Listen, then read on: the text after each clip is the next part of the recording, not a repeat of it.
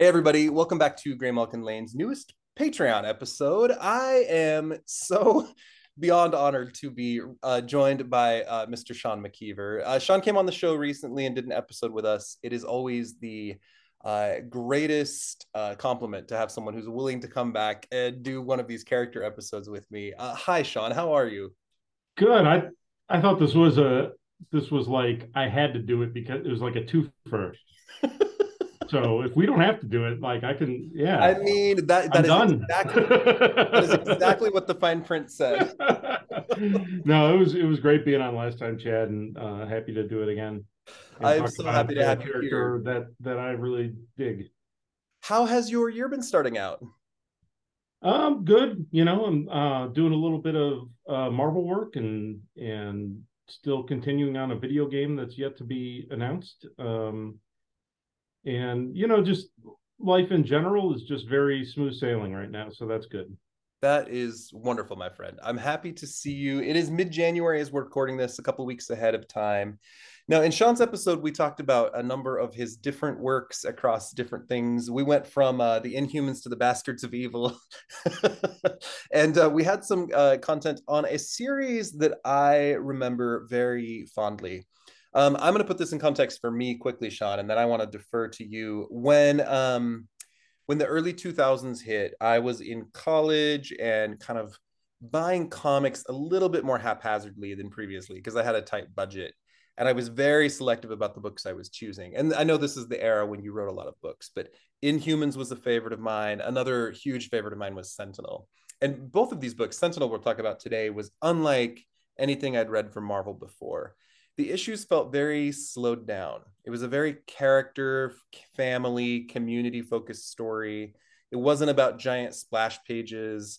It wasn't about major danger. It was a kid who was on a journey, and it's so heartfelt. And I got to reread all of your Sentinel work prior to uh, coming up to this show, and it just brought me back to those like very lonely college days because I was still in the closet back then, and my comics were my friends. Uh, so I, I I'm I'm uh, so happy to be talking about Juston Seyfert with you.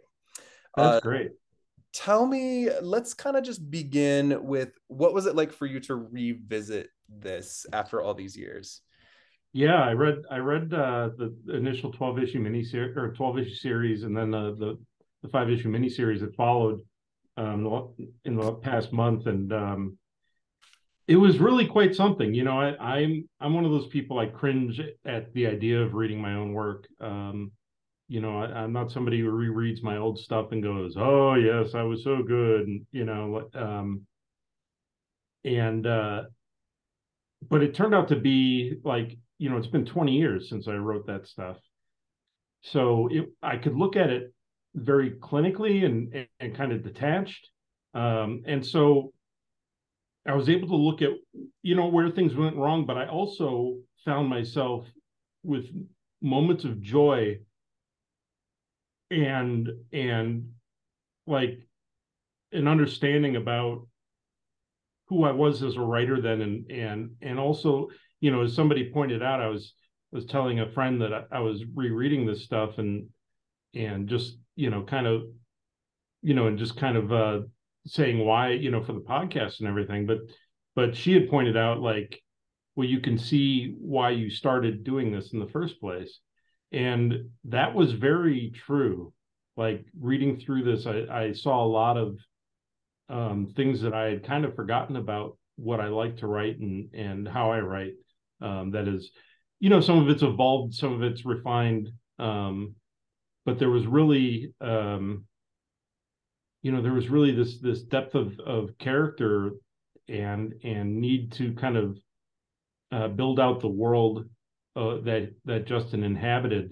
Um, that you know that that that really reminded me of of my earlier writing like the waiting place and and and that sort of thing um and you know it was it was actually a really pleasurable and informative experience for me and it brought up Uh, a lot of brought up a lot of emotions brought up some surprises Yeah, it's it was an emotional read for me too, going back to it again. The first time it was the monthly experience, right? But when you sit down and read something all the way through and you can look through like the threads of everything that's there from beginning to end, and then attaching it to what happens to the character later, uh, in particular, I had a pretty large emotional reaction to some of those stories, having gotten to know you a little bit on the show and then uh, know how much you care about this character. And it seems to me as if this is a character that has a lot of you in him. Uh, oh, for sure. Yeah. Let's start with uh, how did the Sentinel series come to be? I know we mentioned this briefly on my uh, on, on our main episode show, but uh, tell tell listeners a little bit about how Sentinel happened in the first place. Sure. So I I've been doing a little bit of work for Marvel. I'd I'd written a few issues of the Incredible Hulk, um, and I was doing some um, inventory stories for them, um, like for Spider Girl, one that never came out for uh, uh, the uh, Weapon X series, um, and you know just little bits here and there. I did a an Ant Man story with Darwyn Cooke of all people in Marvel Double Shot, and that was really fun. Um, and so you know I was I was on their radar. Um, editor Tom Brevoort, you know I could tell he wanted me to be doing more um, I kept quitting my jobs to focus on comics, and Tom kept saying, "Don't do that." um, but uh, but I, you know, I I was hungry to to make it happen, and so um, in 2002, um, uh, Tom and and one of his um, assistant editors, Marc Sumerak, came to me and they asked me to pitch for two series. One was called Inhumans, and one was um, at the time called Nimrod um, which is a reference to the uh, the, the future uh, version of the Sentinel program, um, and a character that I always thought was really cool.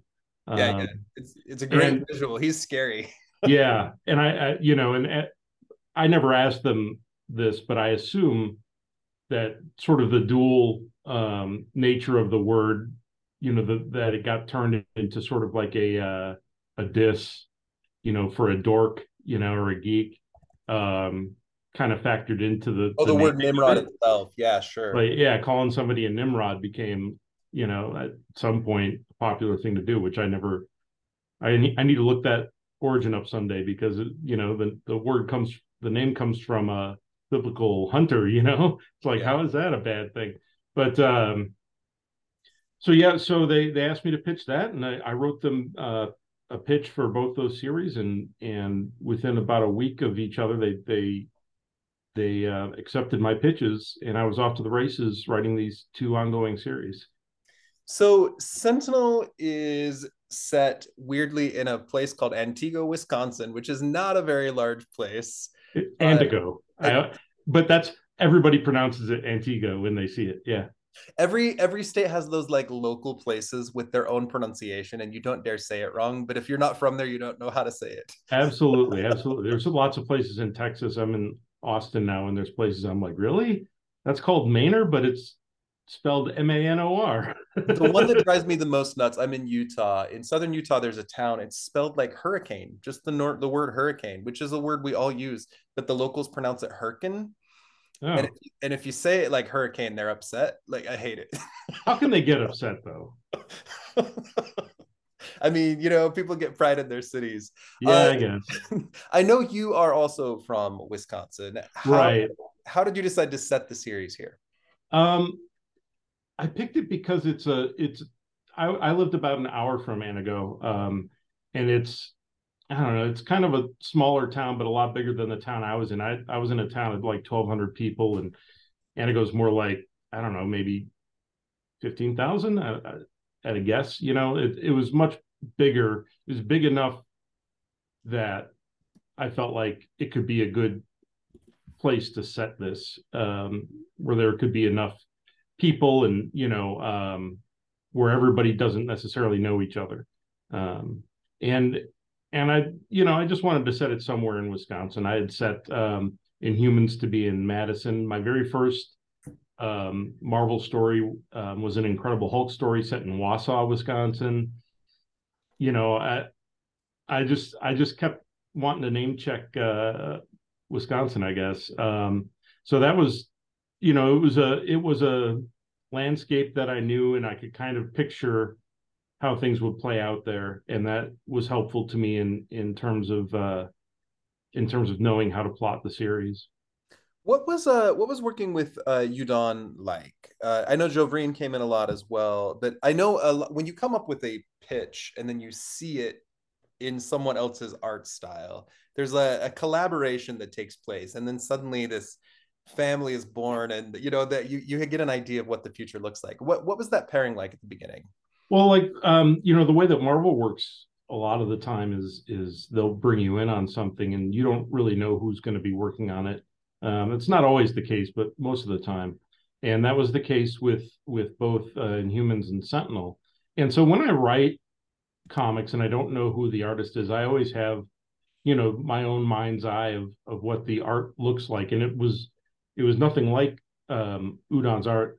Um, I so I uh, you know when that happens, you're you're always kind of shocked, and especially that early in my career, I was like, oh, I didn't expect this at all. But you know, they were really perfectly suited toward it, and then we were able to, um, you know, I think I think we were able to sort of, you know, script wise, I I had them more in mind as time went on, and and so I feel like it it merged well that way. And another way that things tend to work at Marvel and DC is that you don't really have much communication directly with the art team um, on the book. Um, and in the case of of Sentinel, you know, I mean, I I met uh, Erik Ko, who was the head of, maybe still is the head of Udon, um, probably is, and um, and some other of the guys at a comic convention, you know. But other than that, we weren't in constant contact or anything like that. Um, so you know, it is a collaboration, but it's all kind of handled through editorial. Um, so so that you know, so it basically was a matter of me understanding, you know, what the art was and and and uh, and you know, being better prepared in that. It's uh it's we won't talk a ton about the art beyond this, but it's pretty the uh, the characters are very anime, very cartoony. There's lots of big smiles and giant eyes. Uh, but there's a balance to it with the way like the darkness of the woods uh, the the robot kind of looming over the horizon of things uh, the color in the way that the light plays off the shadow uh, i think it's effective it's pretty it'd be interesting to see your book drawn by Chris Bachalo or or hmm. Leonardo Romero, which would be a completely different experience, of oh, course. Oh, for sure. But because of the art, mostly it comes across as like a, a, a very kind of young teen oriented book in some yeah ways. yeah it comes across that way and and actually what i like about it is since i wasn't really writing to that to certainly for the first few issues um i feel like it it's kind of a narrative that defies the expectations of what goes with that art um, in that it's darker than than you know than the sort of sort of you know colorful cheery kind of nature um, with the you know with the um,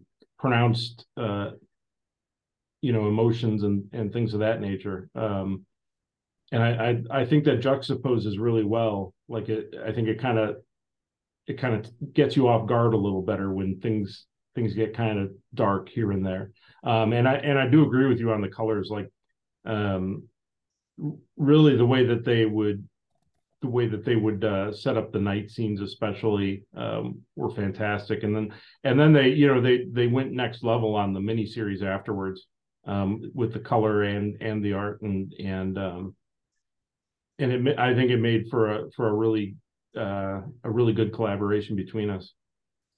The uh, I have a 14 year old the uh, idea of being 14 is one foot in childhood. You start playing with your stuffed animals and your action figures, and one foot in adulthood as you are delving into hormones and crushes and understanding some of the darker parts of the world and kind of reckoning with it. Your series captures Juston very well in that light. He wants to play battle bots with his little brother, but he's also becoming aware of uh, the injustices uh, that exist with his mom missing and the kids at high school being big bullies. Tell me about the creation of Juston Seyfert. He's a great character.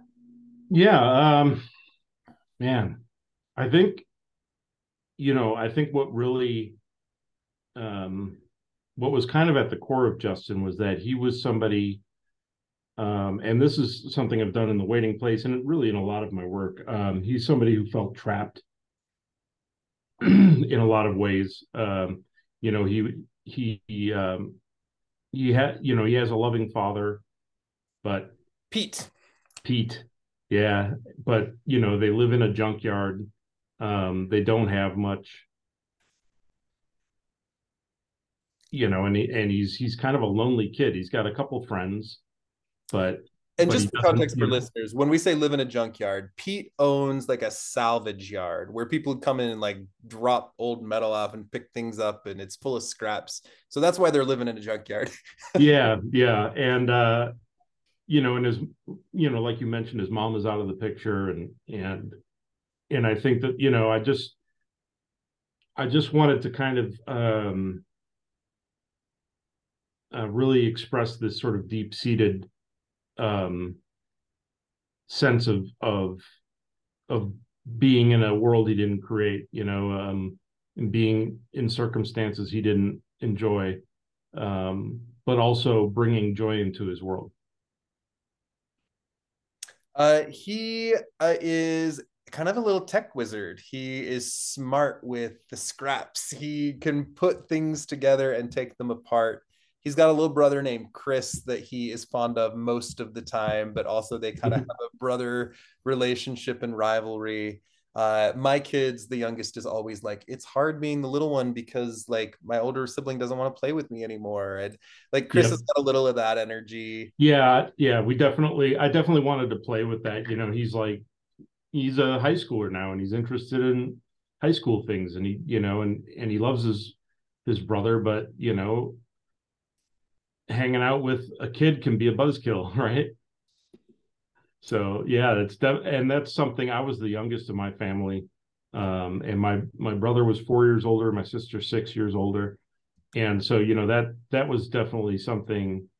You know, they were both in high school, and I was still a kid. You know, and and that was a very sort of you know lonely period for me, especially because we had moved to this to this little podunk town from from Milwaukee, you know, of all places, and uh, and so you know, I wanted to I wanted to capture some of that as the older sibling who who wants you know to kind of focus on other things and and not be around the little kid, even though he loves him. I uh, I mean Juston's and me too. My mom divorced my dad when I was 11 and we moved all the way across the country and my dad was gone. And then my mom married a guy who used to smack us around right around the time I was 13. So mm. when I was hmm. 14, things got very, very isolated. Not only was I closeted, but I had a little sister that I had to protect. Uh, yeah. Uh, so I find a lot of myself in Juston also. This uh this idea of just kind of treading those two worlds, but having so much responsibility on your shoulders at the same time.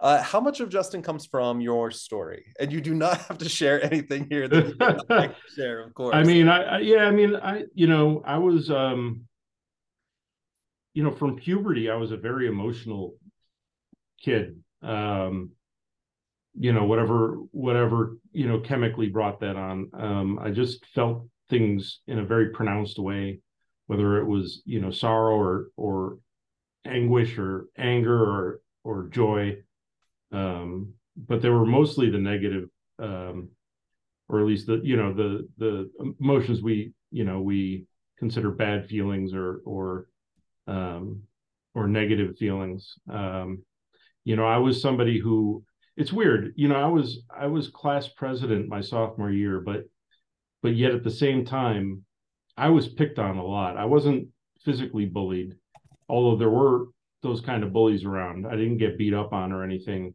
um, but but I just got mercilessly picked on, you know, and so that was a big part of what I wanted to explore. And you know, going back and rereading it, I I realize, you know, I still at 30 years old when I was writing that didn't have a sense of of who these bullies in in my life were. You know, um, I wish I had better understood it because I think that's one of the failings of the of the mini series is that these the bullies are kind of one note, but um, but the kind of things that they get up to are the kind of things that I dealt with. um, you know, and and it created a lot of social anxiety for me. Um, the you know when when um, I think it's in the first issue, um, Juston's friends give him the bad news that they don't share a lunch period anymore, and instead of facing the terror of having to find a place to sit for lunch, he finds an empty classroom to sit in, and that's something like I did that for over a year. I would just find an empty classroom and sit in there. And then I think that's the way it went. You know, actually, yeah, it was probably two years I was like that. I would just, you know, not have lunch in the lunchroom because of social anxieties. Um, you know, and and God, that yeah. breaks my heart. Not only for young me, but like I have a I have a 14 year old who spent a whole year playing at recess by himself. He'd like go away from all the other kids and like sit in the corner of the fields because he didn't think anybody would want to play with him. And he yeah. did that for an entire school year. And it just like, oh, you know, it just Yeah, well, the and the idea of even approaching anybody is just it's um it freezes you, you know, it, it's yeah. just it's you can't contemplate it as something you could possibly do. Um and that's that was kind of me, you know. Um so yeah, I brought I definitely brought that kind of baggage from my own life because it was something I knew I could I could make authentic. So Juston is kind of a misfit, but also a very likable kid. He's he's cute and nice and has some good friends. Uh, he also meets a girl at school named Jessie, who kind of dominates his interests for the remainder of his appearances. Uh, was Jesse based on anyone real? Uh, you know, I don't think it was. I don't think she was. Um, I, you know, maybe to some extent she was like my sister in the in the sense that, you know, she's protective and and goes out of her way, um, you know, to to spend time with Juston.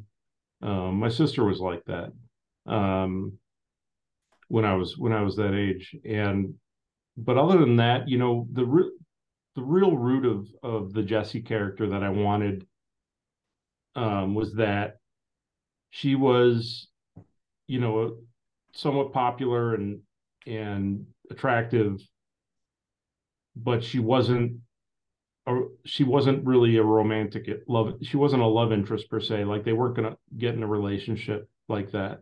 I wanted to have a very clear line that even though juston falls for her she you know she sees them as platonic friends and that's okay you know because i see so much of young adult fiction is about people having to hook up and stuff like that and i mean not hook up hook up necessarily well, but sometimes hook up but yeah sometimes um, but you know relationships are always always seem to be based around romance and i thought that that it would be nice to it'd be a nice change of pace to have something that where juston becomes comfortable with the idea that you know that they're friends and they care about each other um, and and that was something also I wanted to put out there to the general public that that's something that you can do. So right at the beginning of the series, Juston finds a sentinel in his barn repairing itself, and we don't learn the history of this sentinel until later. The sentinels, of course, are the giant mutant hunting machines that sometimes have sentience, sometimes they're uh, they are uh well i don't know the right word under the command of someone else i suppose. But there's always a certain amount of autonomy. They have prime directives like hunt mutants and protect humans and uh, there's one that's been badly damaged and it's landed in his in his barn and he starts working on it he's never heard of a sentinel seemingly doesn't know what it is uh, but then he kind of starts isolating from everyone and and focusing on this sentinel out in the barn, and people are worrying. I remember reading the first time and thinking, how has his dad not gone out in this barn and seen this giant robot? But then I think there's like built like my shed in the backyard. I don't think I've been in in four months. Like sometimes go places. Well, uh, yeah, pizza, pizza, and pizza, pretty busy guy, right? Like, yeah, yeah. He's he's not only does he have these kids to take care of, but you know he he you know he takes uh he takes big freight loads to other towns and stuff like that he uh he's a great his dad is great he's he's uh he's a sweetheart of a character. Uh, and then Juston bonds to this Sentinel. Uh, talk about their relationship a little bit. I know a lot of it is based on emotionally what Juston is going through, and he seems to project a lot of his emotional experience onto the Sentinel as if it's it, it's uh, it's like the guy cast it's Tom Hanks in Castaway with the the volleyball Wilson. He's yeah, someone yeah. to talk to. yeah, exactly. It's a it's a one way conversation, but but but it it you know it has its frustrations, but it also allows Juston to vent. And you know the you know he he finds that it's great to focus on because it doesn't judge him. You know it uh, and it doesn't pick on him.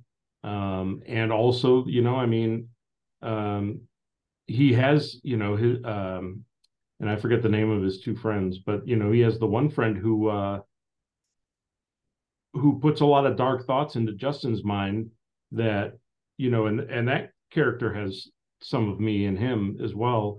Um, you his, know, uh, his I, friends, uh, his best friends are Alex and Matt. Alex and Matt, yeah, it's Matt is the one that that um, you know he ta- he talks about you know Columbine and 9/11 and stuff like that, and and wanting to get you know revenge on bullies, you know the in the uh, most drastic way possible. And you don't know whether he really means it or not, but you know he sure seems to. And you know, and and so Juston kind of goes into a dark place because um, he sees the Sentinel as as you know something that could be leverage. You know, um, and it's and it's very worrying when somebody isolates that much, especially at that age, you know, I think when you're when you're left with your own thoughts and you don't have the tools to sort of um, to sort of be cognizant of that, um, you can, you know, you can really your mind can really go to some some weird places and accept them as fact. Um, and so that's that's kind of what I wanted to do with that uh, relationship with the Sentinel. But I also wanted the Sentinel to be clearly hiding something um, and and for that mystery to be building up. So juston and jesse hold hands one night. For him it's romantic. For her it's platonic. And she later tells him i've got a boyfriend. So he isolates a little bit more they decide to just be friends but there's these super huge jerks at school who start spreading rumors that they hooked up. Jesse heard these rumors she assumes juston's been bragging and she slaps him across the face. Then the bullies punch him. And again we we can't even laugh at this because we've all been this age and we know what it's like to face i mean this level of public humiliation in a school system would just be horrifying. This is the kind of thing that really causes mental health problems but he just breaks down crying in front of the in front of the whole school and then he's mad because we get hurt and then we get mad that's what we do yeah uh, and this is when he starts, like you said, thinking, "Oh, maybe I could use the Sentinel to get revenge." Because ah, and there's this, there's this, uh, he has this image of him like stomping through the school. I am Balthazar, a century of galactic ancients. I've come to destroy you. He yells.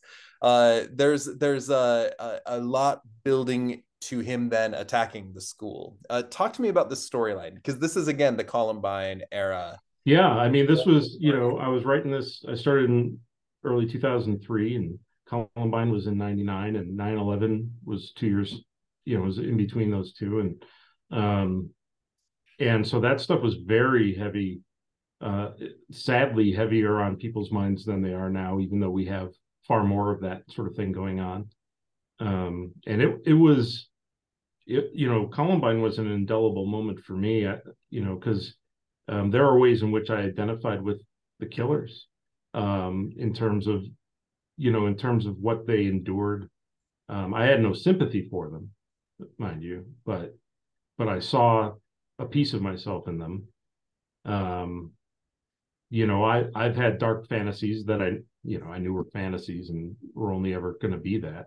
Um, and and frankly, I think it takes a big human to admit that because all human minds go there sometimes. Yeah, I mean, I you know I I say that stuff and I always try to couch it because it's like, hey, uh, you know, I'm not one of those people, but but yeah, I mean, there are you know we have lots of I, you know if you say you never have revenge fantasies, you know about people, I'd I'd find it hard to believe. Um, maybe and maybe you're lying to yourself, and maybe some people just don't. I don't know, um, but but I definitely did, um, and so I wanted to to have in Matt a character like that that actually voices that stuff, and in Juston I wanted to have a a character who was wrestling with it. Um, you know, and and and we kind of pulled the rug out from under that, of course. But but I, you know, it was. I was actually really surprised that at one point, um, and this is I think it's after the attack, um, which I guess we'll get to in a moment. But Juston says, "I feel like those kids from Columbine." Yeah. You know, and I, I was kind of shocked that I wrote that and that they allowed me to put that in there because um, it's kind of bold for a 12 and up comic.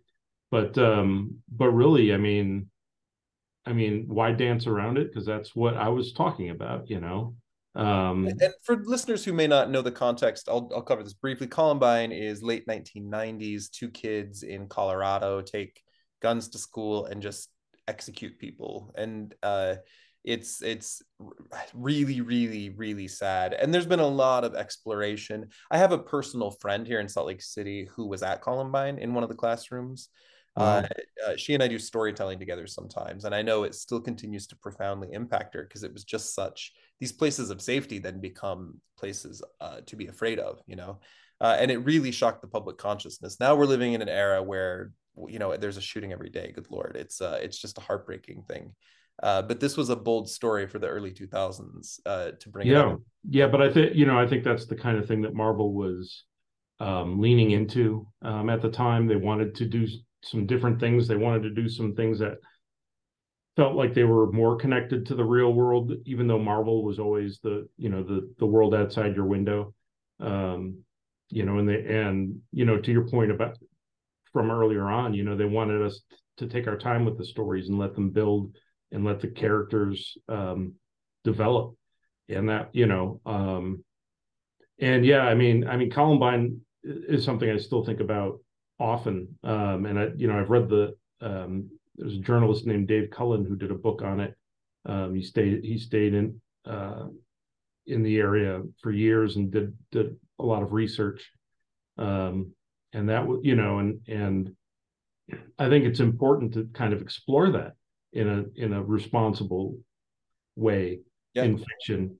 I think you know. Um, and for really long-term listeners, I was just remembering my friend Kathy was actually on my show once, way back in like the first ten episodes. Uh, uh, go back and listen; you'll find her there. Deep cut.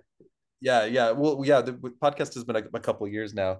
Um, so Juston programs the Sentinel not to get revenge on the bullies, but to attack the school so that Juston has the chance to save the day, which is frankly also something that we always have the uh, the fantasy about.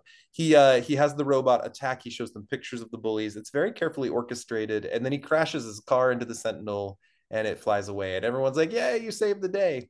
The art here, and I'm sure the way you wrote it shows this is supposed to be a simple save the day scheme, but the kids are genuinely frightened. A couple of them nearly die yeah has yeah. to wrestle with the weight of that later. Yeah he really didn't think any of it through. I mean he um he just thought of what it would do for him in the short term in the immediate term. You know it would it would kind of show the bullies for who they are. Um it would make him look like a selfless hero. Um but he didn't he didn't think about what making himself aggrandizing himself like that would be like, and he didn't realize the trauma that it would inflict on the school and the town. Yeah. You know, because he's he's a kid, he's a sophomore in high school. You know, yeah. um, and then he's and, got everything he ever wanted. Shit, I you know I'm I'm 51 and I don't have all the answers. you know, when when you're 15 years old, you know what the hell do you know? Um, but yeah, I mean he you know he he's like oh this is you know in his head i'm sure this is the perfect way to to get out of you know these people picking on him and people treating him poorly and you know and and maybe feeling good about himself but it turns out that quite the opposite happens. I mean he isn't picked on anymore but but he certainly um certainly doesn't feel better it's the idea of we get everything we want, but now we don't actually want it. He's popular, he's noticed, the girls like him, but he feels lonelier than ever. He's very yeah. Yeah, and I mean the girl who does like him, I mean well let's he doesn't here. he doesn't Let's pause here and talk about Ashley Nichols. If you do not want to pick up this book for Juston and Sentinel, pick it up for Ashley Nichols. Tell us about Ashley Nichols. So, she is such a cartoon character. but she, uh, so Ashley Nichols is an upperclassman, uh, um, a um, a cheerleader. Um, you know, she's definitely, you know, part of the in crowd. Um, and you know she sees juston as a way to get on camera basically uh, and so you know she just basically nakedly makes a play for him and you know juston being juston i mean you know he may have thoughts in his head about like she's just using me but i don't think he cares that much. I think he's just more weirded out by the whole thing than anything. There is no it's, there's and it's no kind way, of one of those rewards that he wants you know? There's no way ashley does not talk like juston hi. Yeah yeah yeah like, lots of vocal fry. We're gonna be so has, together she, like she has the kind of name that that makes you think that even if you don't see a picture of her she will either have four kids by 22 or be a stripper yeah. or marry like the vice president's son, right? Like there's maybe all three. Or maybe let's not limit her. Uh, and there's some funny things that happen with her. But even as Juston is sitting with the weight of all this, and even in this preteen book, uh, you know, one of the bullies has to go to a mental institution because of the attacks. And mm-hmm. Juston now wants to be a hero. He starts using the Sentinel to put out house fires and help people in car accidents. And again, for this like preteen book, having these hard conversations with this cartoony art style, and it's a kid and a big robot, you did a good job of balancing those uh, really heavy themes, I thought. Thanks. I, you know, I, I tried to have moments of lightness, but you know, I mean the the next three issue arc goes kind of dark with some characters dying in that. But um, but you know, I, I really I just wanted him to become a, you know, him to be somebody who who feels like he has to atone. He knows he's done something wrong, and if he's going to be a hero, if he's going to be called a hero, he better damn well try to be one. Yeah, and then the reality of heroism God, as we're talking about this, we're going to talk about what eventually happens to this kid. As much as I hate it, it's on theme. Yeah. The idea of the heavy realities of what people face. Oof. Okay, we'll get there. I'm going to get emotional. uh, so that's kind of the first arc of the book. And then the plane crashes. Uh, tell us about this story with the plane crashing, because now Juston's reckoning with death and loss and trauma again yeah so he's you know and and not only that there's you know there's this investigation going on around who what was this big robot alien you know? Um so the uh, commission on superhuman activities is in town and they're looking all over for this robot that juston's using but he's got all the you know he's got all these tall trees and stuff that he can hide in. But um but uh, yeah a plane goes down in a marsh and and juston races to help them um, and because you know they have so few resources in in northern Wisconsin, um, you know the the Commission on Superhuman Activities is also brought in um, to try to help. And and uh, the funny thing about it is, you know, when when I write scripts, sometimes I'll kind of shortcut what a character um, looks like or or who to think of when you when you design the character. And I I wrote think Bruce Willis in Die Hard, and not, I'll be darned if they didn't draw him exactly like Bruce Willis in Die Hard, and I kind of love it. like, like it was like everybody on the internet, you know, not that a lot of people were talking about the series, but it was everywhere. It's like, oh, they're using like that's John McClane, and his name's even John. So Juston tries to save lives, and a lot of people die, but he does some good and yeah. then the weight of it's almost too much and he wants to tell his family finally uh, about what's going on but then his brother has a medical accident uh, yeah from the accident. from the beginning his yeah there's a yeah medical uh um, event emergency yeah event um from the beginning I, I wanted to you know um i was kind of playing with you know um, his little brother might be a mutant and and i i didn't do that going in going oh he's definitely not you know it was it was on the table as a possibility um, so yeah um, so from early on chris has these migraines unexplained. You know, doctors can't figure out what they are, and they start getting really bad. Um, and and the idea there is is just to you know sort of bring to a head the the whole point of what uh, the Sentinel is for. Uh, but we use a bit of obfuscation and you know uh, kind of twist it around. You know, I also felt like there was an argument to be made that Juston himself was a mutant because of his you know kind of like Forge almost right like his ability to to make stuff out of uh, out of junk um, that's functional. Yeah. Um, but uh, but he's just a really smart kid. Um, we call that junctional. The uh, now, fast forwarding to the end, Juston or or Chris have never been revealed to be mutants, but there is a surprise mutant to come in just a minute. We'll talk about that uh, as well. So uh, Chris is rushed to the hospital for an emergency, and in Sentinel number 10, it opens with Juston finally coming out loud about everything he's been through, but it turns out he's like just talking to himself in the bathroom, which is something. I, I did as a teen all the time. And it's just there's so much heaviness to what he's going through. Um, then uh, then we get Agent Brian Reinhardt, who comes to investigate. He's the commission of fuck these guys. The Commission on Superhuman Activities are the guys that are like behind Valerie Cooper and Henry Peter Gyrich. They keep trying to like register superpowers. Uh, these, these guys are the worst. yeah, yeah, they're, they're the ultimate narcs trying to trying to quash everybody's fun. It's like ice, like operating. It's just, it's a, yeah, it's, yeah. They and they, yeah, they kind of have a, you know, open mandate and blank check, and yeah. Uh, so tell us about Brian Reinhardt.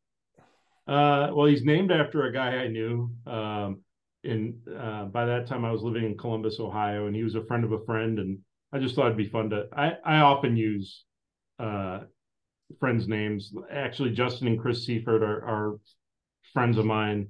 Uh, Greg Willis, who's who's um, the alter ego of Gravity, that's a friend of mine from from Wisconsin.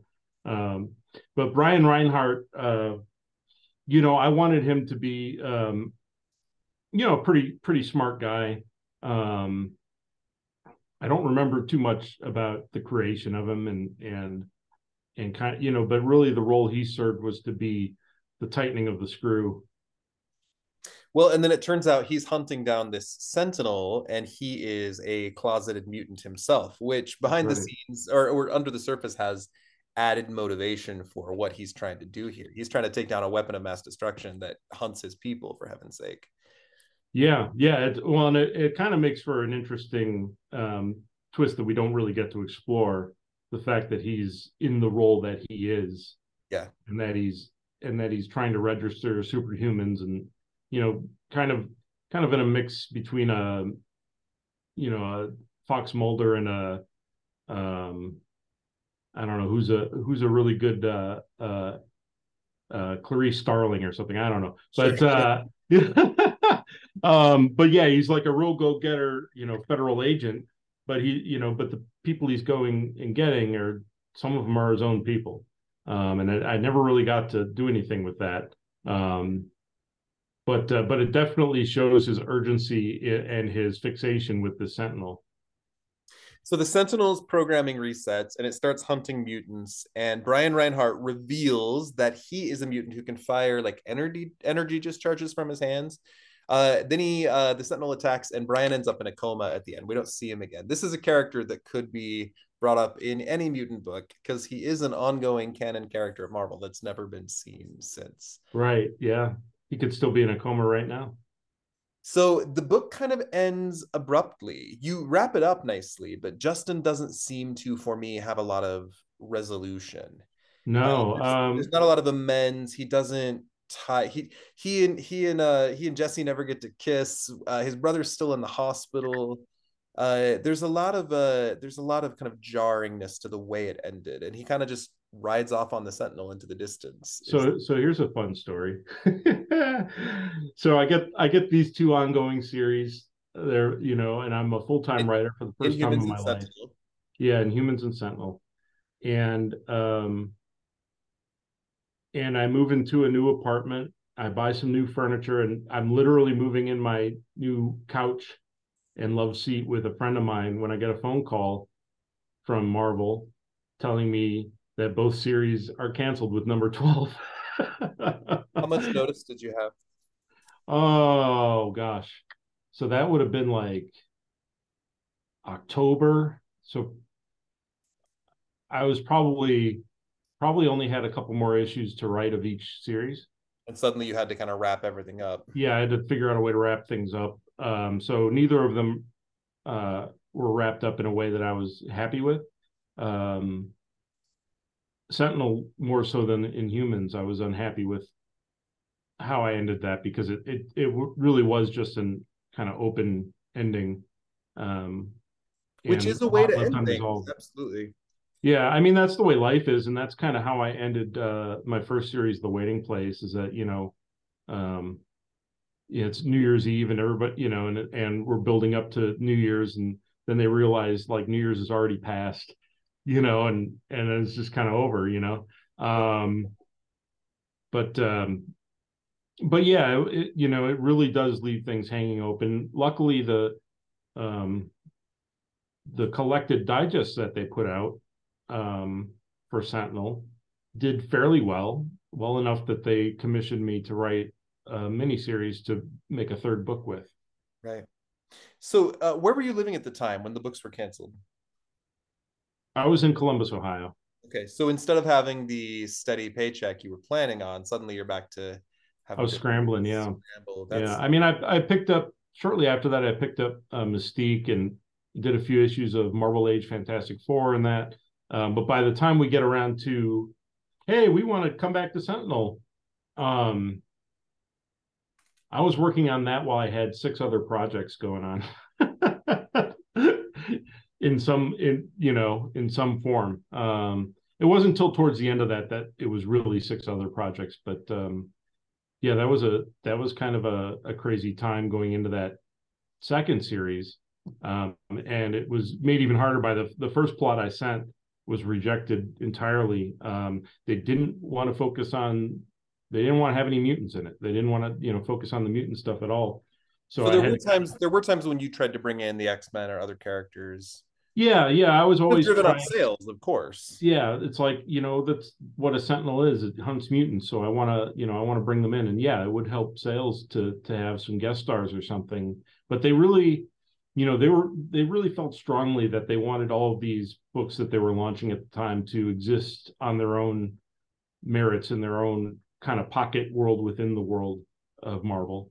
Um, and um, and I think also, and uh, this may be a you know a, a faulty memory or or just uh, some conjecture on my part, but I think that there was something about the whole Fox X Men thing that they didn't really want to, you know, um, they didn't really, you know, they didn't really want it to be about the X Men or that kind of stuff. There, there, there did seem to be, at least in the common consciousness, uh, an effort to no longer push the X-Men in the main Marvel books because they seem to be fighting for rights around this time. Yeah. It and got this, it got much worse like, later. They're like, like really pushing the Inhumans and other characters in an effort yeah. to try to kind of dominate the X-Men landscape, but it just never really was effective. No, no. That you can't just, you know, you can't just replace the X-Men with something else.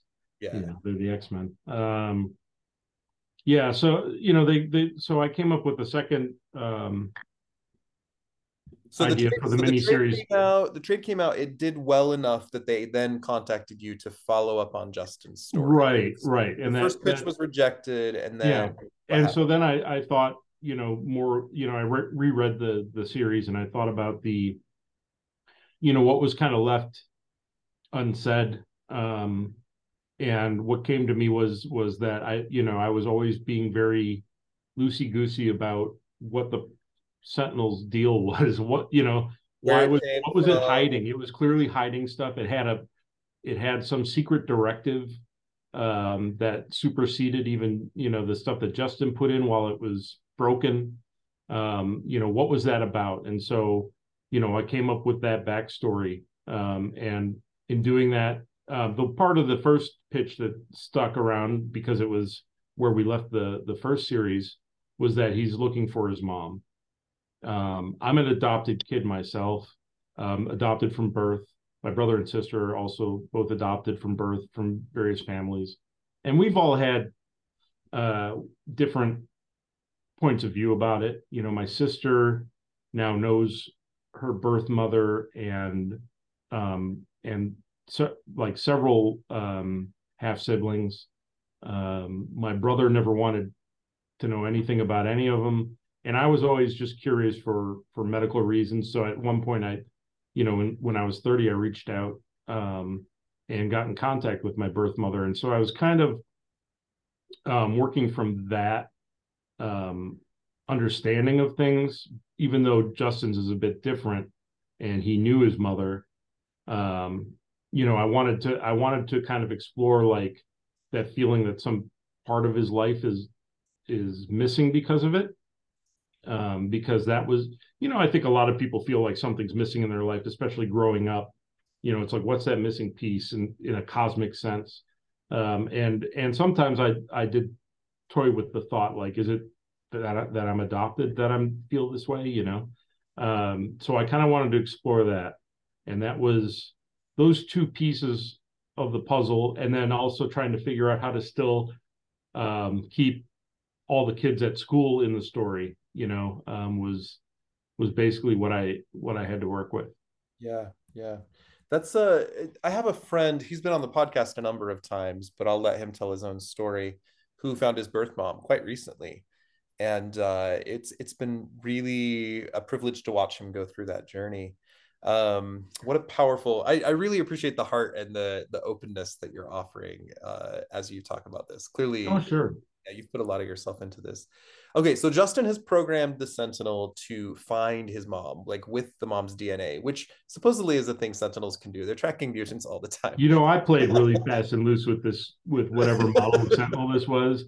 Like we had, I mean, like it doesn't really, it has some of the nomenclature of Claremont uh, Sentinels, and then doesn't in other ways, and and like responds to, you know, I yeah, it's just you know, it is it is the sentinel it is for this comic. So while he's off tr- trying to find his mom he keeps stopping crime and he learns that the sentinel has memory data banks and he's able to see some of its history. It turns out the sentinel has been used to kill a mutant. And what we learn later is there is a set of very corrupt high level government people. One of them is a senator named jeff knudsen. The other is a colonel named archie hunt and they have been using this sentinel to commit various assassinations before it wound up in Juston's garage, which is a great backstory. It sets it apart from the X Men universe while still uh, kind of holding true. And the idea of this like governmental corruption being the thing he now has to fight, I think it's a great turn for the story. Yeah, I felt like the Sentinel program was something where the, it could definitely skirt oversight, you know, um, and and be prone to corruption. And so the idea, you know, the, the thing that I I'm really reading it again, I'm really proud of myself for was creating this backstory between the um, between the senator and the and the colonel that they went to the same high school in Wisconsin together. Um, that it, it really kind of it, it lended a you know a, another layer to their relationship. Um, you can see that they've always seen each other in a certain way um, and it also explains how the senator is able to come to him with something so sensitive and say, like, I need to, I need to kill uh, the competition um, to get where I'm going, and it will be to your benefit to do that, you know.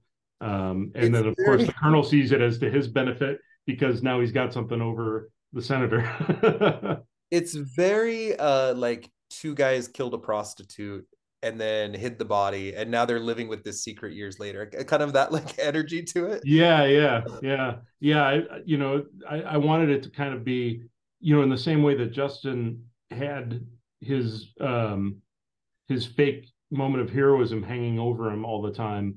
I wanted something to be hanging over these guys and you know and so obviously it's very urgent for them to destroy this sentinel that they thought was destroyed and uh you know and and cover up you know their um, that their last bit of uh, um, of uh, you know loose ends.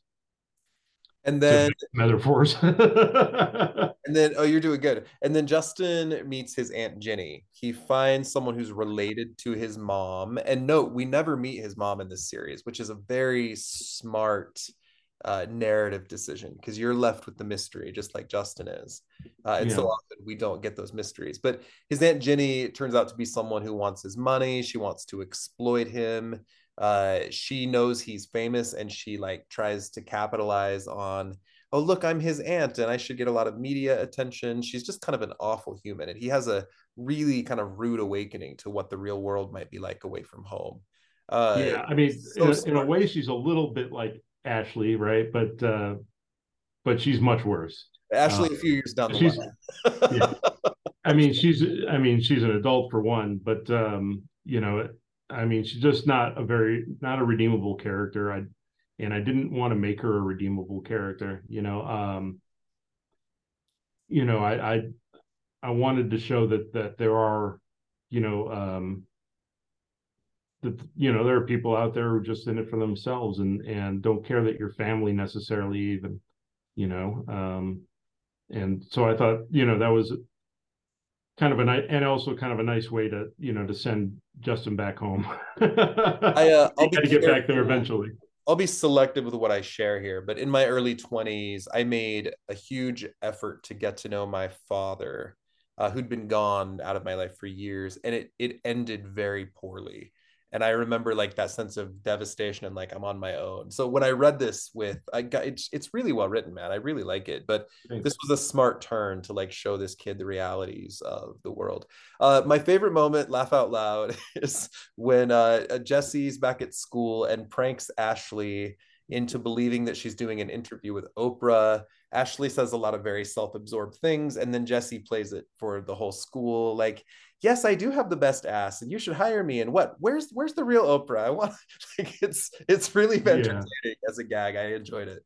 Yeah, you know, um, yeah, I think if I had a little more time with that, I probably would have um, dealt with some aftermath on that because the one thing that I don't like about it is that they're, I mean, she's not a Ashley is not a great person, but the fact that they're bullying her the way that you know that Juston and Alex and Matt have been bullied. Um, yeah, I mean it's on the on the bully level, it's kind of harmless and it's kind of a comeuppance for somebody who's been using somebody. But bullying uh, a bully, bullying a bully. Yeah, bullying a bully, but but still, like you know, I think I think I would have liked to have seen Jesse have have some remorse or one of them have some remorse. Uh, maybe not Jesse. You know, maybe she's just like, no, she deserved that you know um, look what she did to juston. She's protective of juston you know? Um, but um, but i didn't really get any room to explore that unfortunately. And how does the series end? Uh, the the general and the sentinel the sentinel the general and the senator like really push hard. They close in. And what happens?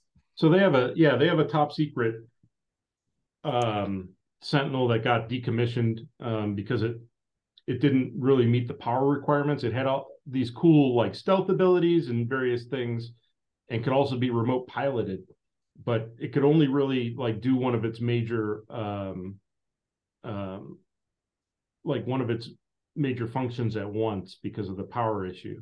So like it has like this this energy sword but it can't turn invisible while, while it's using it and it you know it can turn invisible but that you know it can't do anything else. Um and so he t- he takes it upon himself the colonel to pilot this Sentinel and fight Juston directly, while Juston, meanwhile, um, well, the Sentinel in in logicking out that he has to protect Juston at all costs creates this sort of uh, cockpit for Juston in his back, um, where he can sit down on a on an old uh, um, what do they call those uh, those that kind of car chair. Um, Ooh, I, I forget it. talking about, but I forget. Yeah, yeah, bucket something. Yeah, bucket seat. Bucket seat. Bucket seat. And uh, with a with a uh, with a functioning uh, um, seatbelt because you know he's going to be jostled, um, and a, like a remote control and a TV monitor, and so he can see what the Sentinel sees, um, and he can remote pilot it with some you know some joysticks or whatever was in there. And so Juston's actually in the Sentinel and fighting this other Sentinel that's that's being piloted yeah. by a by a decorated officer in the military and you'd think that you know Juston's got his work cut out for him but he's also you know Juston's also kind of clever and and between him and the Sentinel they wind up uh defeating him and and I can't remember what happens with the uh he basically with the video yeah he basically says uh, leave me alone let me keep the sentinel never touch me again or i'll expose your crimes like that, he, okay he basically I just read it and I can't remember it. he, yeah, he, he, blackmails the guys into like kind of leaving him alone, which is an effective ending, but it leaves things like, oh geez, what happened next, you know? Yeah. Yeah. And and then um yeah, you know, we kind of leave it with, you know, the Sentinel had lost an arm and Juston uh reclaims uh an arm from the from the decommissioned Sentinel. He's got parts from that now and and we kind of leave it with Juston still, you know, for every everything he does to help, he just, you know, it's kind of like a Peter Parker thing, right? Like uh, one step forward, two steps back. Yeah. Um, even if, you know, even if what he did was genuinely good, all he can see is where he went wrong. Yeah. You know, and, and so that's, you know, and so Juston's still devoted to, you know, to doing good in the world. There's also a beautiful and this is the way the series needed to end. There's a beautiful moment between juston and his family. His dad finally knows everything. Juston's kind of like yeah i'm still a kid. I still need you. His dad opens up like your mom left because she didn't want kids and i'm here and i still love you and they hug each other and juston's part of his family again and it's, yeah. it's a beautiful ending to the series yeah what what makes it i think i think what makes it work like it does too is that that's part of Ginny's Aunt Ginny's whole thing is like your mom left you because she didn't, she want, didn't want you. Yeah. You were a hassle, you know, and and so yeah, Juston comes to his dad with that, and you know, Pete being Pete, he's not going to lie to Juston about it, but he doesn't have to say anything, and Juston just starts breaking down, you know, and um, you know, these are the things that Pete was trying to protect his son from, and um, you know, these realities, and and you know, I, I, yeah, I think that moment worked out really well. It's really beautiful. How was the second five issue series received? I mean, it was um, it, it didn't sell very well, um, but neither did the original series, hence its cancellation. Um, you know, I know that people liked it. I, there were a lot of complaints that you know, about Juston being separated from the rest of the cast. Um, but that, you know, overall, I think, you know, uh, people liked it. Um, I have a, you know, I don't, I don't, I used to go hunting for that kind of stuff, but I think at that by that point, I really wasn't so much looking for people's reviews and all that kind of thing. Sure. Um, and and you know they're certainly harder to come by just because of attrition in in the audience. Um, and you know I don't know um, I could probably go back and look at royalty statements to see how well that third volume did, but it certainly didn't do well enough to um, to garner more stories.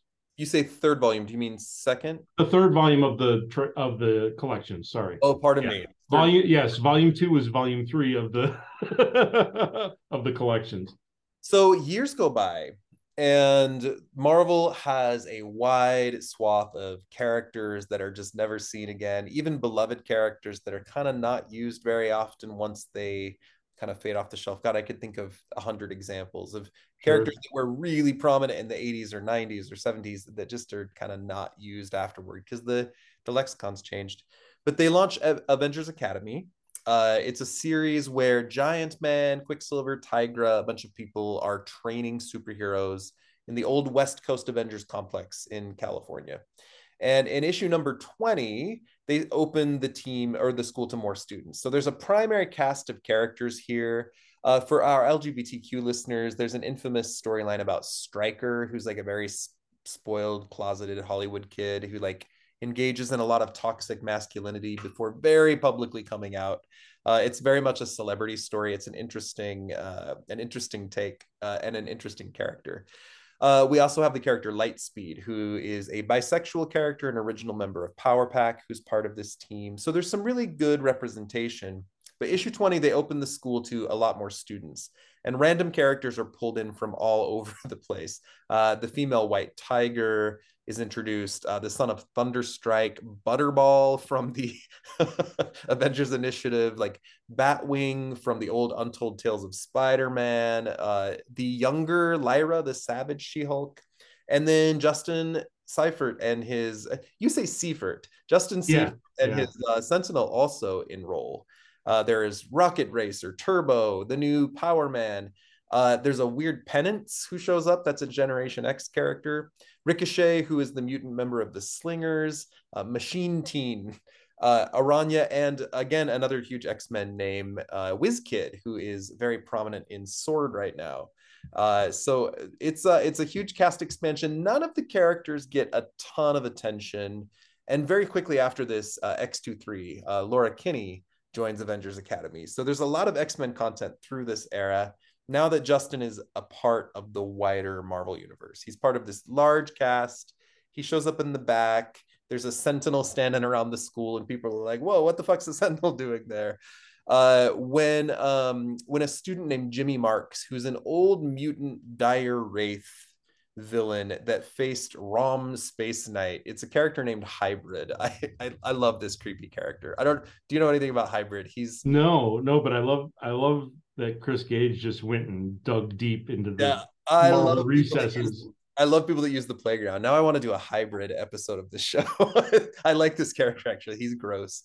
Uh, anyway, the Sentinel identifies like hybrid is a mutant. He's dangerous uh, but th- th- he doesn't get a ton of prominent moments uh, in the show or in the series until around issue number 30 uh, some of the students this is during the avengers versus x-men event some x-men students are fighting the avengers students and the sentinels there and they fight sebastian shaw of all people who's like a guy that created sentinels. So there's some cool character moments and then Avengers Academy 3233. This is a great Juston story. Have you read this one? I this is the first I'm hearing any of this stuff. Okay. I so, had no I really had no idea until you mentioned it in our in the last podcast that that he was in Avengers Academy. Yeah, yeah. I mean, you knew how he died, but there's a there's a whole section. Well, in in the in the next series, yeah, the arena. So Avengers Academy 3233 is a really nice uh, Sentinel story, Juston oh. story.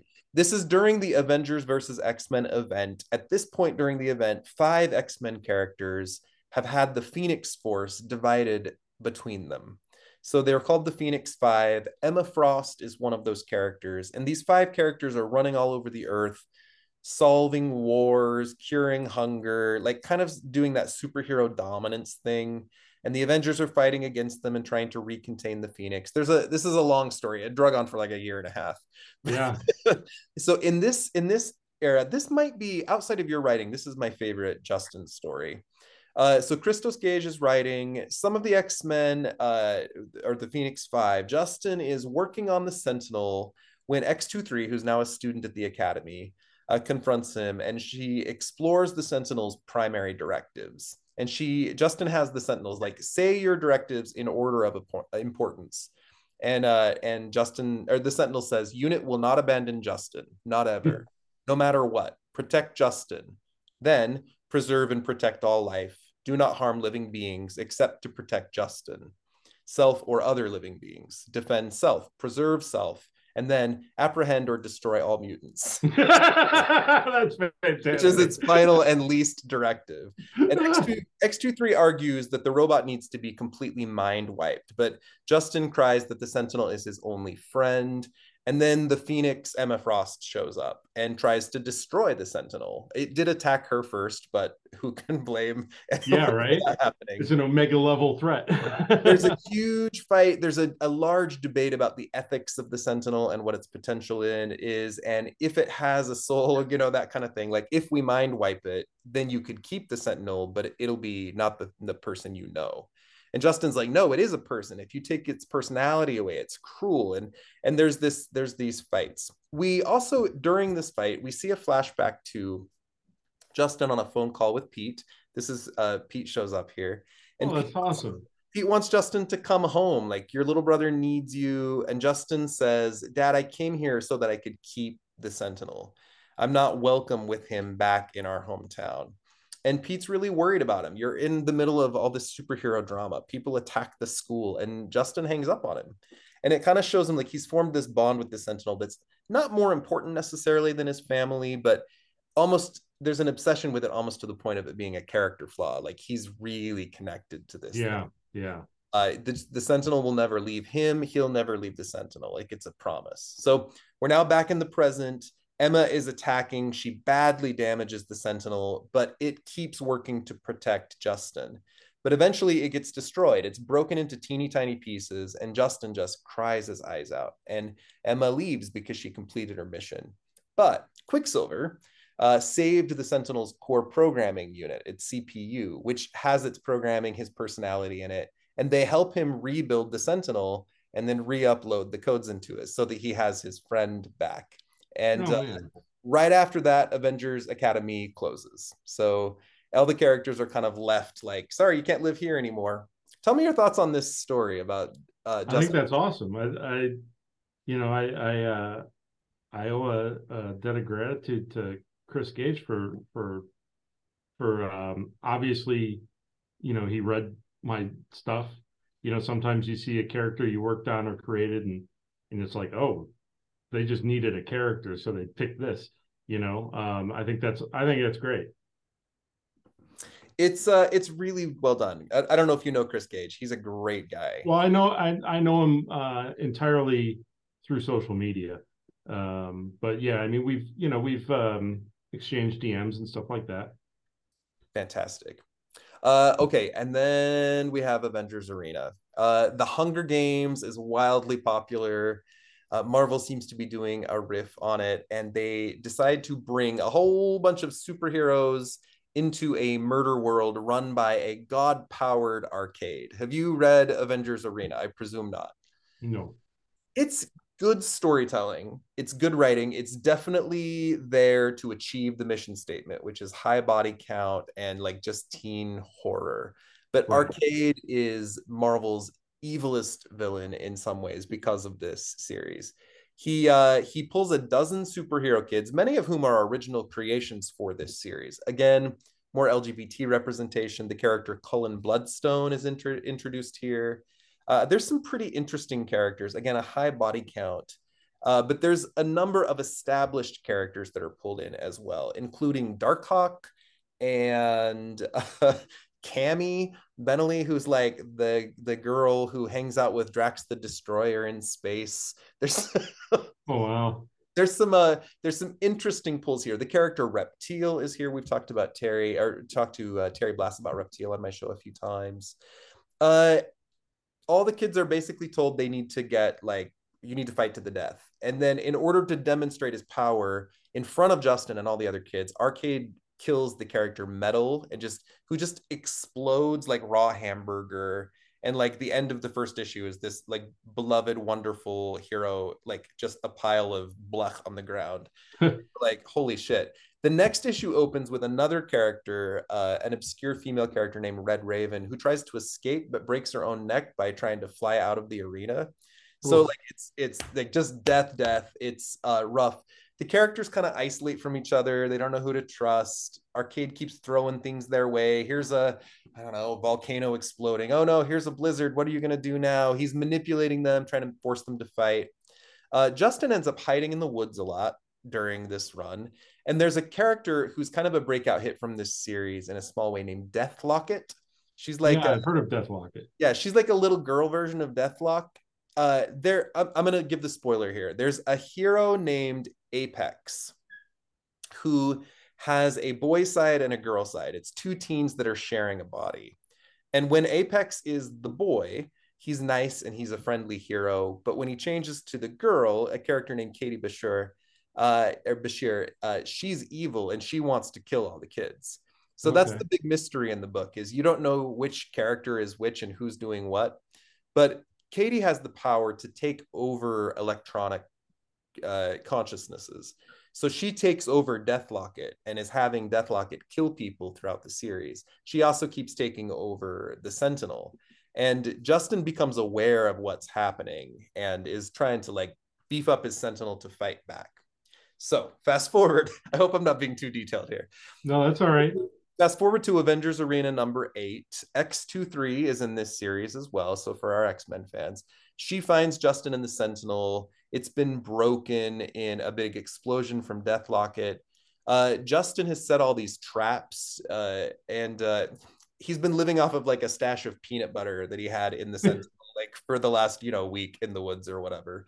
But this explosion resulted in him being paralyzed from the waist down. So the Sentinel is broken. He's in the woods, paralyzed, trying to rebuild the Sentinel, which is just heartbreaking because we yeah. love this character.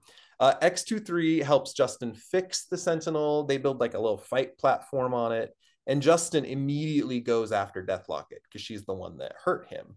There's a huge fight. All of the teens get involved. So this is like Juston's the plot device to create more violence again. Uh, Juston tells everyone we've got to kill Apex. He's in his boy form now, so he's nice. And they're like, we can't kill him because he's nice. But basically, when he goes to sleep that night, Katie wakes over and kills Juston, breaks his neck. And it's the next casualty so that she can keep mm. her secrets the Sentinel is involved in the rest of the book because uh, Apex has this Sentinel she can now control. Ultimately, she ends up um, she ends up getting killed, and some of the teens survive, but there's a lot that die and a lot that are believed dead at the end of this series. Uh, there's also a moment in Avengers Arena number 13, right before it wraps up, where uh, Tigra calls Pete, Pete Seyfert. They're like, We haven't heard from Juston. Do you know where he is? And it turns out uh, Arcade has built LMDs of all of the kids and like sent them home. So this kid is like interacting with his family and like hanging out, and they think it's Juston, but it's actually an LMD. Oh no. Yeah, yeah. And I don't know, we've never seen if Pete found out Juston died. We've never seen what happened to that LMD. Like maybe they think he's still around. Uh, tell me your thoughts on Avengers Arena, my friend. Well, uh, so what? What's the last time you see the Sentinel in the series? The Sentinel ends up scrapped by the end. Okay. Um, I mean, you know, when I heard about it, um, what was that, 2013 or something like that? Um, you know, I I I wasn't too emotional about it. I uh, you know, I raised a glass, tweeted about it, you know, had a drink in his honor. Um, but I mean, I you know, it had been a long time since I'd written the character, and I knew that at that time for sure I knew that I wouldn't be writing him again. Um, so on that level, it wasn't, you know, um, it was just it was a bit of a shock. Um, you know, I I I know uh, Dennis Hopeless a little bit um, enough that we've you know we've hung out at conventions and stuff, and I saw him maybe like four years ago and said, "Oh, you killed Juston," and he like quickly changed the subject, and you know it hasn't come up since. You know, I in fact I was just recently DMing with him about a month ago about some other work stuff, but um, um, you know, I I don't I don't like it. you know, I mean, I'm not saying I don't like the story. I haven't read it, but I mean, I you know I didn't from the beginning like the concept of Avengers Arena, um, and and you know, I I was um, as part of my um, two year exclusive with DC Comics, I was writing Teen Titans, and you know, I was pushed to do a similar thing um, to have a um, this thing called the Dark Side Club that ties in with Final Crisis, which is an arena where you know teen heroes and villains kill each other, and I didn't like that, you know, and I, I and I didn't like it as Avengers Arena either. Just the concept of it. Yeah. Um, I, you know, I just I just feel like it doesn't belong in those universes. I, yeah, I fully understand, and it is it is part of the toy box, and sometimes people take the toys and use them to further their stories. Uh, but it's hard to watch a character so innocent and with so much heart be killed so tragically. But that's I mean that's effective. Yeah. You know, I mean, I mean, completely divorcing myself from from uh, creating the character, um, that's an effective way to to really uh, hit home and not a and it's not cheap. You know, it depends. I mean, it depends on the execution, but it's but you know, I mean, if you know, if you really want to um, if you want, really want to make a death effective, you you want to care about the character. Yeah. You know, or you want to or you want to see them as somebody who is not worthy of that kind of death, you know. And he uh, wasn't he wasn't the only character to very tragically die, of course. Right. But it's it's it's a hard story to read. The the series was popular enough, much like your Sentinel series, I presume, to get a follow-up. There was a series called Avengers Undercover it oh, was okay. very brief. Avengers Arena, I thought was pretty good. Avengers Undercover, I didn't care for. It's kind of disjointed and doesn't really seem to further the story for me. But Juston's not a part of that one.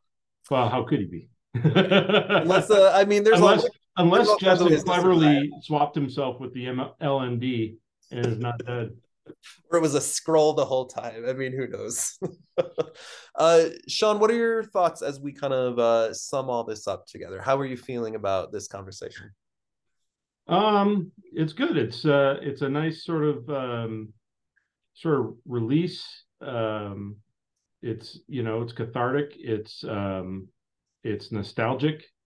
Um, yeah, I've I've been I've enjoyed this opportunity to look back at at a character that that you know um, seemed to have a little heat for a moment and and then kind of faded into the background. You know, uh, much like Gravity.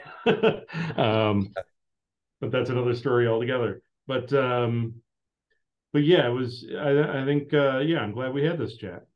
The uh, the idea of uh, the theme or the through line where Juston keeps getting himself into situations that are much bigger than him and is learning how to deal with the consequences. That decision to join Avengers Academy was out of your hands, but suddenly cosmic beings are attacking the school, and he's yanked in by a you know crazy murder guy. I mean, oof, that's a sad ending. Uh, um, I say with a smile, but mostly because I'm chatting with Sean. But you know, uh, what was going to be, you know, what were they going to do with him otherwise? So yeah. Uh, yeah. You know, at least he got some more time in the spotlight, and and it sounds like I need to track down uh, those uh, those Chris Gage issues of uh, Academy. They're good. I think it'd be a good read for you. It was a pleasure to be the one to tell you about them. They're uh, yeah, yeah, yeah. I, will have to find that. Uh, well, I have the uh, unlimited app, so I can find it all on there. But yeah, yeah, yeah. I'm. I do not know if they are on there, but they probably are. Well, as we're wrapping up, my friend, where can people find you online? Uh, and we're going to put this out on, I believe it's like February 8th on the Patreon show, a couple months later on the main channel. Is there anything you want to plug? Uh, I know no, I got nothing to plug. Um, there was going to be a, a Sentinel Complete collection, um, but it got canceled for some reason. I don't know if it's low pre-orders or if it's because they realized they were just collecting the first 12 issues and needed like and left volume two out of it. Um, so I don't have that to plug. Um, but um, you know, you can find me at SeanMcKeever.com and all my socials are on there and my contact. Uh, and um, yeah, I mean that's that's pretty much it. I'm I'm just I'm just got my head down working on some upcoming Marvel stuff for their unlimited app to be announced and uh, and that video game to be announced. Fantastic. I love what you're doing on Marvel Unlimited. Uh, or Marvel Infinity, excuse me. It's unlimited series on the Infinity app. it's Marvel Infinity series on the Unlimited app. Oh my god, I swapped it. and it's DC Infinite. It's so confusing. well, hey, uh, around the time we uh, release this show, our next episode on this channel is going to be with the incredible Anthony Oliveira, all about the character Bova, the uh, the cow. I like Bova. people are strangely fond of her, and I thought I liked her until I read her whole chronology, and now I'm like, eh. Oh, okay. we'll see. Uh, and then on the main show, we're going to be reviewing uh, X Men 64 with uh, Fabian Nicieza. So uh, thank you, everybody, for listening and tuning in. Uh, Sean, what a pleasure to see you again. Thank you for hanging out with me today. Been great talking with you, Chad. Thanks. Okay. Have a beautiful day, my friend. Uh, thanks, everybody. We'll see you next time.